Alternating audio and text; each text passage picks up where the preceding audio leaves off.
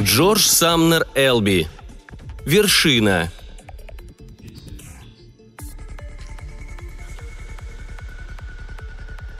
Девять часов семь минут утра. Джонатану Джерберу от Эл Лестера Лиса, гласил лежавший на письменном столе бледно-зеленый листок служебной записки. «Будьте добры, резервируйте для меня ваш день. При сём прилагается пропуск для лифта, поступающий в ваше постоянное пользование. Советую вам посетить сегодня утром 13 этаж, но не выше. ЛЛЛ. «Итак, после всех этих лет», — сказал себе Джонатан, вынимая из гласитового конверта пропуск. Первый, к которому он когда-либо прикасался. Это была, конечно, миниатюрная пирамида. С одной стороны на металлической поверхности стояло название фирмы – «Объединение», с другой была отпечатана его, Джонатана, фотогравюра по пояс. Он понятия не имел, где и когда его сфотографировали. Но должно быть это произошло совсем недавно, потому что он был снят в галстуке, который только что купил. Видимо, полицейский агент компании сделал моментальный снимок, когда он входил в здание или покидал его. «Мисс Кайнхэнс», — обратился он по интеркому к своей секретарше, — «отмените все мои встречи. Я нужен мистеру Лису золотой пирамидой в руке, он уверенно зашагал по сверкающему коридору к лифту. «Тринадцатый», — произнес он. Несмотря на то, что лифтеру с незапамятных времен было знакомо его лицо и пушистый твидовый костюм от Харриса, он в испуге замялся. «Все в порядке», — успокоил его Джонатан и, повернув руку ладонью кверху, показал пропуск. «Слушай, сэр», — выдохнул лифтер. Эти два слова прозвучали подобно двум низким нежным нотам, которые мог бы выдохнуть из флейты музыкант — Однако он тут же спохватился, закрыл бронзовую дверь и нажал кнопку.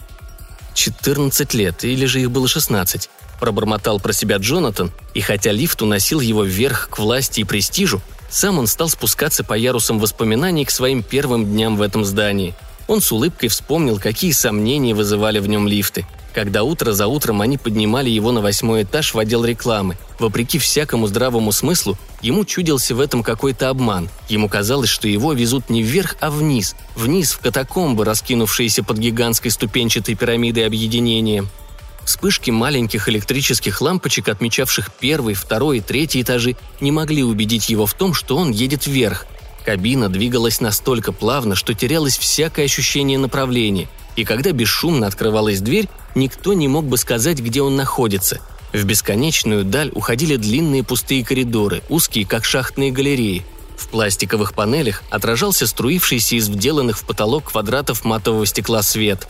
В здании нигде не было окон, и сияние, проникавшее сквозь стеклянные кирпичи, вполне могло исходить от искусно скрытых электрических ламп. Ничем нельзя было доказать, что это дневной свет – «Игра воображения», – одергивал себя Джонатан. «Мне повезло, мне невероятно повезло. Ведь мне только 27 лет, а я уже здесь, в объединении. За то, чтобы очутиться на моем месте, любой другой дал бы отсечь себе правую руку». В настоящее время такие образные выражения он употреблял в своих рекламных статьях для привлечения большего числа читателей. Но в прошлом он совершенно невинно пользовался ими для собственного удовольствия – он работал составителем объявлений в одном нью-йоркском рекламном агентстве, как вдруг однажды под вечер его вызвали к себе старшие компаньоны фирмы и сообщили, что его приглашает на работу почти легендарная компания в Миннесоте. Джонатану недвусмысленно дали понять, что если он откажется предоставить свою ничтожную персону в распоряжение той фирмы, агентство может в дальнейшем счесть для себя затруднительным держать его на службе, так же, как и прочие аналогичные учреждения – Итак, польщенный, но с недаемой сомнениями, словно юноша-ацтек, которого избрали для заклания на каменном алтаре, он сел в поезд, направлявшийся в Миннесоту, и, войдя в свое купе, нашел там шоколад и алые розы. О, в каком он был тогда смятении! Да и первое впечатление от Эл Лестера Лиса отнюдь не подействовало на него успокаивающе. Звуконепроницаемый кабинет Лиса с окрашенными в светло-серый цвет стенами, со светло-серой мебелью, со стеклянным плафоном, испускавшим тусклое сияние, которое в равной степени могло быть, а могло и не быть солнечным светом.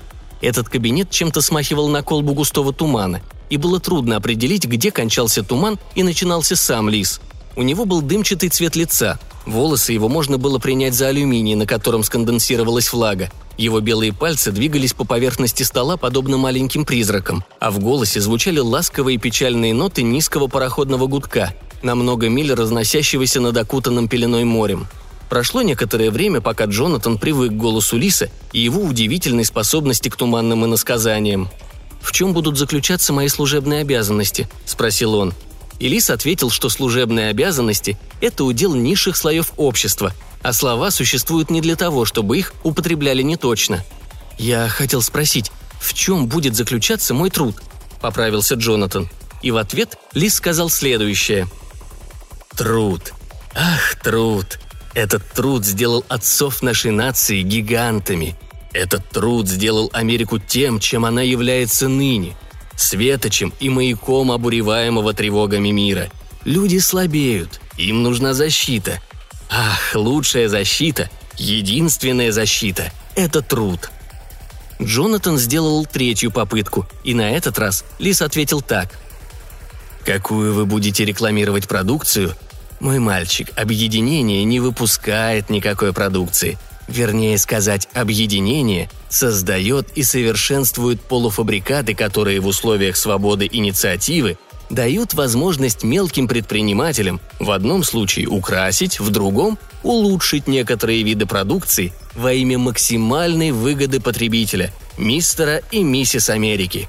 Вашей темой будет само объединение – я вызвал вас потому, что у вас тонкое чутье к словам. На меня произвел глубочайшее впечатление ваш заголовок к рекламе дробовика «Юноша и его собака». И та маленькая заметка, которую вы написали для фабриканта пеленок. Как вы ее заглавили? «Младенцы – это упавшие звезды». Вы должны дать мне для объединения именно такие слова. Дайте мне патриотизм, дружбу, благородство, любовь, так 14 лет назад, а может быть 16, а может и все 17, Джонатан начал писать для миллионов читателей короткие бессодержательные очерки. Когда его первая казенная стрипня появилась в печати, он со страхом ждал, что над ним будут смеяться. Но никто не смеялся. Наоборот, со всех концов страны посыпались хвалебные письма. Его заметка, в которой перечислялись добродетели Джорджа Вашингтона, а объединение именовалось их современным наследником, была удостоена платиново-рубиновой медали Национального совета по делам рекламы. А его статейка, утверждавшая, что в своей деятельности объединение свято следует наставлениям, которые честный Эйп Линкольн получил из натруженных морщинистых уст своей матушки, была занесена младшей торговой палатой в особый список. С тех пор, создавая подобные произведения, он все глубже проникался сознанием их ценностей, выразительности и достоинства. И все это время Эл Лестер Лис только восхищался им и был к нему неизменно добр, объединение повысило ему жалование из 10 тысяч долларов в год до 17 с половиной, а потом с 17 с половиной до 23 200. Кроме того, ежегодно он получал в качестве премии привилегированные акции класса «С», на которые он терял право только в том случае, если покинет компанию, не достигнув пенсионного возраста – на тринадцатом этаже его ждали. Его приветствовал атлетически сложенный молодой охранник в серой форме, по всей видимости завербованный из футбольной команды какого-нибудь колледжа. «Мистер Джербер, я покажу вам все, что вам будет угодно осмотреть», – почтительно сказал он. «Боюсь, я сам точно не знаю, что именно мне хотелось бы увидеть», – улыбаясь, произнес Джонатан. «Ведь я здесь впервые». «Мистер Ли сказал, сэр, что, может быть, вы пожелаете, чтобы я представил вас заведующим отделами», «Тогда мы этим и займемся», – спокойно произнес Джонатан. «Немедленно». Охранник строевым шагом направился вперед, открывая по дороге бронзовые двери. В 15 отделах Джонатан обменялся рукопожатиями с восьмью лысыми тощими и семью лысыми толстыми мужчинами. Это были не директора, это были всего-навсего принимающие решения и несущие бремя ответственности, преданные отцы семейств, которые получали 100 тысяч в год и преждевременно умирали от сердечных приступов – Джонатан осмотрел их машинописное бюро, их пункт управления сложной системой связи, их ресторан и маленький на три койки госпиталь. «Я вижу, что у госпиталя свой отдельный лифт», – обращаясь к охраннику, произнес Джонатан. «Если человек умирает за письменным столом, вы можете убрать его из здания таким образом, что никто этого даже не заметит». «Мало что ускользает от внимания правления, сэр», – отозвался тот. На четвертом или пятом году службы в компании Джонатан стал непосредственным свидетелем того, с какой точностью действовал при подобных роковых обстоятельствах механизм объединения. Однажды в лифте инженер по имени Джеки побледнел, стал задыхаться и рухнул на пол. Джонатан опустился около него на колени, а лифтер тем временем остановил кабину между этажами и, спокойно связавшись по телефону с находившимся в вестибюле диспетчером, получил соответствующие указания. После этого кабина быстро понеслась вниз в глубину подземных помещений. Ее уже ждали охранники с носилками. «Боюсь, что он умер», — сказал Джонатан. «О, нет, сэр», — возразил старший охранник. «Он только потерял сознание, а может, ему просто не здоровится». «Вы доставите его немедленно к врачу?» «Вернитесь в кабину, сэр», — произнес старший охранник. И на этом дело кончилось. Позже Джонатану так и не удалось получить сколько-нибудь вразумительного ответа ни от лифтера, ни от охранников, ни от кого бы то ни было. На третий день в газете на странице, отведенной для некрологов, появилось краткое сообщение о том, что скончался некий Д.М. Джекс, инженер, проживавший в этом городе, но ни одним словом не упоминалось о том, что этот человек работал в объединении. Джек просто-напросто исчез. Компания не отвергала смерть, она обходила ее стороной. Когда кто-нибудь умирал, на его место садился его заместитель. В корпорации, состоявшей из десятков тысяч служащих, ежедневно кто-нибудь мог отправиться на тот свет, но нельзя же из-за этого то и дело прерывать работу. Вернувшись на свой этаж, Джонатан просунул голову в элегантно обставленную приемную Лиса. «Если он хочет меня видеть», — сказал он, — «то имейте в виду, что я уже вернулся». «У него сейчас врач», — сообщила мисс Теблейн, доверенная секретарша Лиса. «Будьте добры, будьте у себя и не отходите от телефона», Усевшись за свой письменный стол, Джонатан, которому за неимением других дел оставалось только ждать да разглядывать висевшие на стене графики читательских отзывов, спросил себя, что же все-таки происходит. Лиса можно было заподозрить в чем угодно, кроме действий под влиянием импульса. Постоянный пропуск, визит на тринадцатый – все это само по себе свидетельствовало о повышении – над тринадцатым этажом был только четырнадцатый, ибо ни одной живой душе не разрешалось подниматься на пятнадцатый, где в самой верхней части пирамиды помещались апартаменты президента. «Неужели мне действительно предстоит стать членом правления?» – подумал Джонатан. В отделе рекламы он не мог подняться выше, не заняв место самого Лиса. «Каков бы ни был ответ, я его очень скоро узнаю», – сказал себе Джонатан. Пожав плечами, он вытащил из кармана пропуск, внимательно изучил свое сходство с изображением и рассмеялся – Канули, канули в вечность золотые кудри юности. Расчувствовавшись от воспоминаний, он попытался представить себе, как он выглядел в 27 лет. Но у него ничего не получилось. Однако же я хорошо помню, с улыбкой подумал он, что я был настроен скептически. О, каким же я был тогда скептиком! Он вспомнил, как, не доверяя лифтам, он измерял шагами коридоры, желая убедиться в том, что нижние этажи пирамиды больше, чем верхние. И он сделал еще кое-что, похуже – Покинув рабочее время свой письменный стол, он отправился исследовать подвалы, не обнаружив там, конечно, ничего зловещего, ничего вообще. Затем, изучив по возможности само здание, с улыбкой вспомнил Джонатан, он попытался выяснить, какого рода продукцию выпускало объединение, и ему удалось кое-что узнать. Так, например, ему стало известно, что каждому из четырех тысяч видов выпускаемой компанией продукции соответствовала определенная буква сочетания от ААП которая обозначала примесь к молочному коктейлю, до Яюя, за которыми стояли роторы для тракторных индукторов. Но эта коллекция абов и Яюяев вскоре ему наскучила. На столе раздался резкий телефонный звонок, настроенный на максимальную громкость. С ловкостью, развившейся в результате длительной практики, Джонатан снял трубку и, как попугая, водрузил ее себе на плечо. «Джербер у телефона», — произнес он. Звонила секретарша Лиса. «Врач еще не ушел», — сказала она. Должно быть, сегодня утром его особенно беспокоит язва, а может, ему опять послышалось это тиканье. Но у меня есть для вас кое-какие инструкции. Будьте добры, позавтракайте, в час дня ознакомьтесь с четырнадцатым этажом, а в два зайдите сюда». «Чем там пахнет, мисс Теблейн?» – спросил Джонатан. Секретарши считали жаргонные выражения доказательством демократичности, и если вы употребляли их, они пускали слух, что вы очаровательны, не жалея ни сил, ни молодости, девушка расшибалась в лепешку, работая для босса, который был признан достаточно очаровательным. «Не знаю», — ответила мисс Теблейн. «Но, несомненно, происходит что-то важное. Главный проект.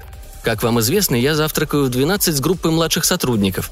Директоры же отправляют завтракать не раньше четверти второго. Если я поднимусь на 14 когда они уйдут, я никого не застану. Вы случайно не знаете, что, по его мнению, я должен там делать?» «Думаю, что вам нужно только осмотреть помещение», — сказала мисс Теблейн. «Как бы я хотела пойти с вами. Мистер Джербер, обещайте мне одну вещь. Обещайте, что, вернувшись, вы скажете мне, действительно ли в туалете мистера Уоффена позолоченное сиденье». «Хорошо», – пообещал Джонатан, отлично зная, что никогда этого не сделает. Он позавтракал со своими двумя помощниками, более молодыми, чем он, еще не закончившими стажировку. Он обнаружил, что весть о получении им золотого пропуска уже успела разнестись, и это открытие позабавило его. Перед ним сияли чисто вымытые восторженные лица юношей. Как только он открывал рот, они из уважения к нему тут же судорожно вытягивались. Вскоре после часа Джонатан поднялся в лифте на 14 этаж.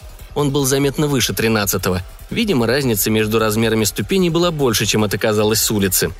Другой охранник, отдав честь, сообщил, что на этаже помещается 8 директорских кабинетов и зал для совещаний, и Джонатан может свободно осмотреть все, что захочет. «Здесь есть на что взглянуть, сэр», — добавил охранник. И он был прав. В нескольких кабинетах стояли парикмахерские кресла, гигантские телевизоры и бары, заполненные специальными смесями по вкусу хозяина. В одном находилась камера для хранения сигар размером с банковский сейф, в другом – мишень для стрельбы из духовых пистолетов. При третьем была оборудована финская баня-сауна. Самой интересной оказалась комната, представлявшая собой точную копию палубы прогулочной яхты со складным стулом и стойкой для удочек и спиннингов – Нигде и в помине не было ни одного чиновника, ни одной секретарши. Ни один документ не осквернял сверкающее полированное дерево громадных письменных столов.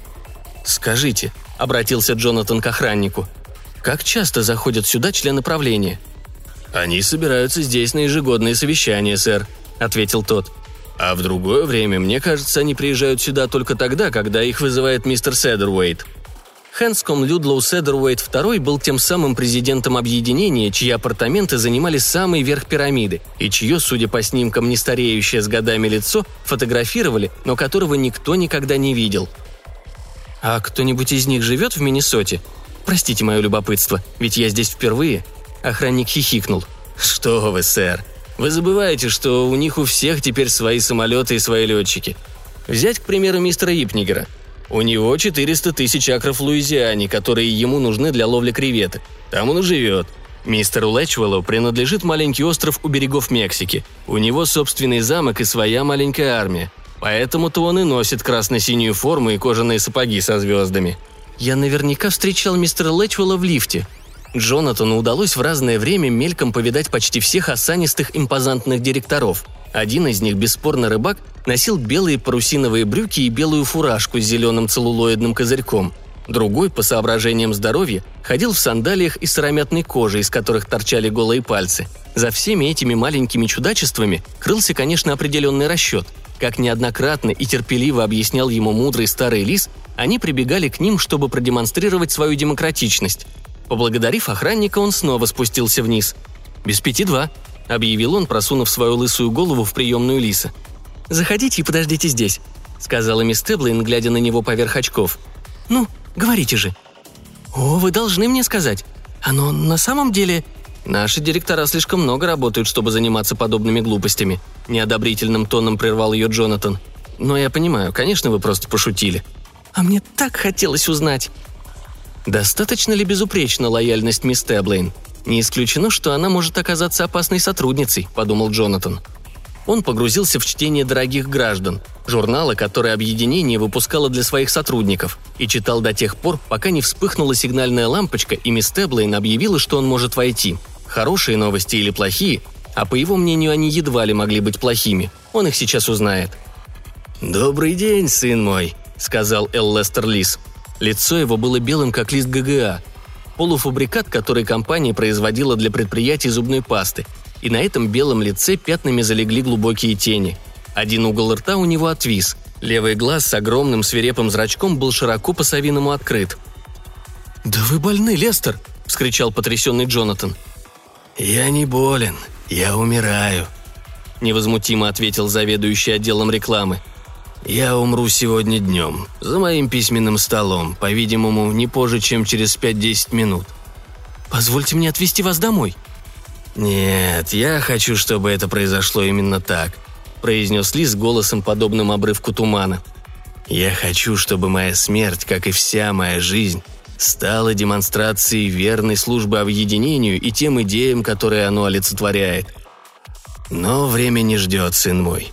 Завтра утром во внутриведомственном бюллетене «Голубая форма 114-Б» будет объявлено, что вы становитесь моим преемником на посту главы отдела рекламы. Для начала вы будете получать 50 тысяч. Соответственно, увеличится число акций вашей премии. Благодарю вас, Лестер.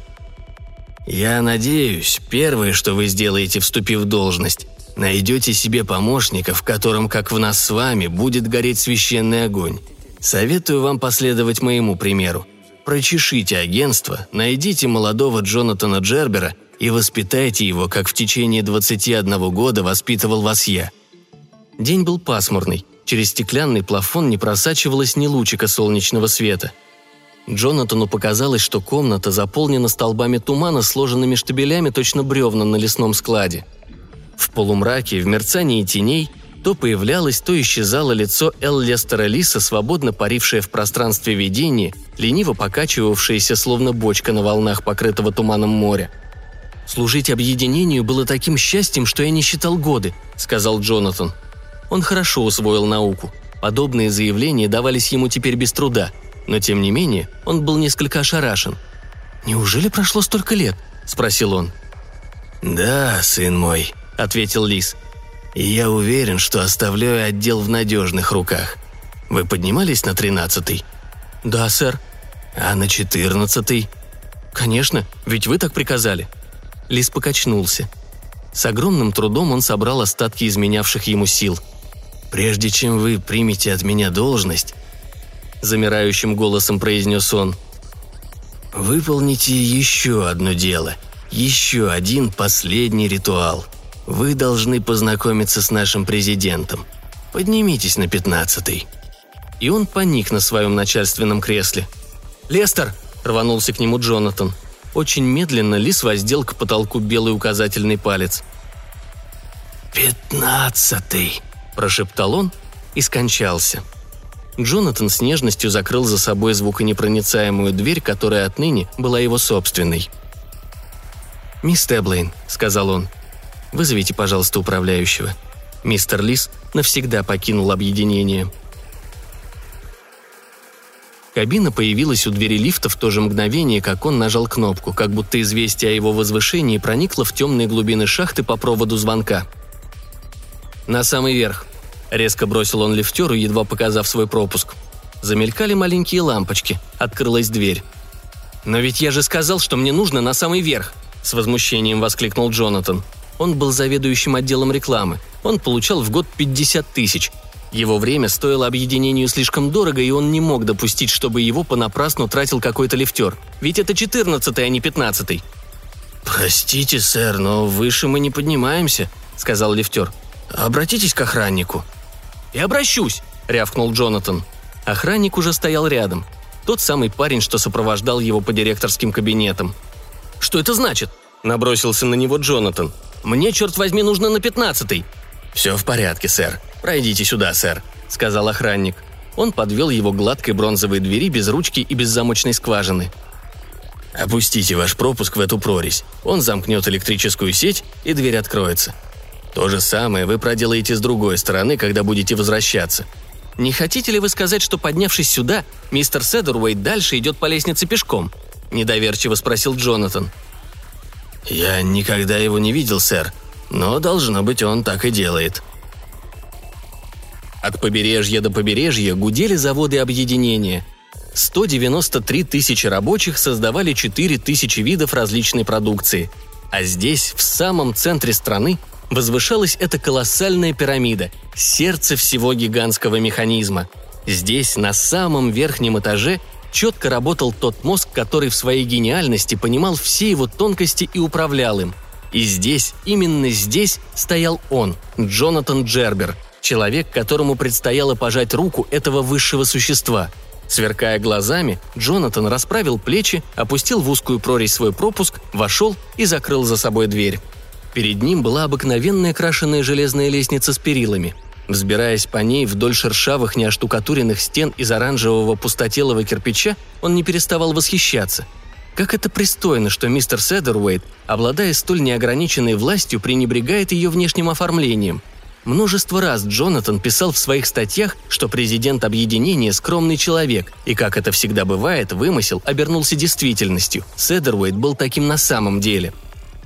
Преодолев последние ступени, Джонатан вступил на голый цементный пол, усеянный обрывками обоев, дохлыми мухами и заставленный банками с высохшей краской. В воздухе пахло чем-то вроде стильтонского сыра. Он приоткрыл дверь налево и заглянул в мрачную пещеру, где на огромные колеса со спицами наматывались покрытые смазкой тросы лифтов. Он приоткрыл дверь направо и увидел точно такую же пещеру. Пять-десять минут стоял он в затхлой духоте, медленно поворачиваясь вокруг своей оси, отыскивая глазами сам не зная что. Потайную дверь, тайник, грифельную доску, на которой его предшественники могли, по крайней мере, оставить хотя бы свои подписи – но он видел лишь банки с краской, мух и четыре крохотных, похожих на глаза круглых окошка, по одному в каждой наклонной стене. Окна были затянуты паутиной и покрыты толстым слоем грязи, но он заметил, что в нескольких местах на стекле пыли не было, будто ее кто-то стер рукавом пиджака. Шагнув к ближайшему окну, он сделал просвет пошире и выглянул наружу. Он увидел часть города, который отсюда мог сойти за хаотичное нагромождение источенных временем кусков дерева, а дальше простирались бескрайние равнины Миннесоты. И он увидел то, о чем совершенно забыл. Он увидел, что в прериях стояла зима. Над фермерскими постройками и изгородями в порывах ветра кружился сухой снег.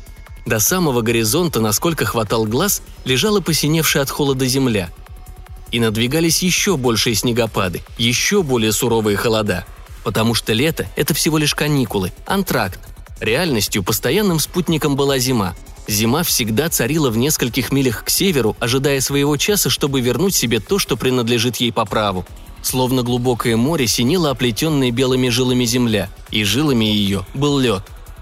«Как холодно! Как же холодно!» – поежившись, пробормотал Джонатан. И стряхнув пыль со своего теплого твидового костюма, он придал выражению лица подобающую степень благоговения и преданности и стал тяжело спускаться по лестнице – Каблуки его со звоном ударялись окрашенное железо, а под подошвами скрипели, как песок, куски штукатурки. «Было бы совсем не кстати поскользнуться и упасть», — предупредил он себя. «Нет-нет, теперь мне никак нельзя поскользнуться»,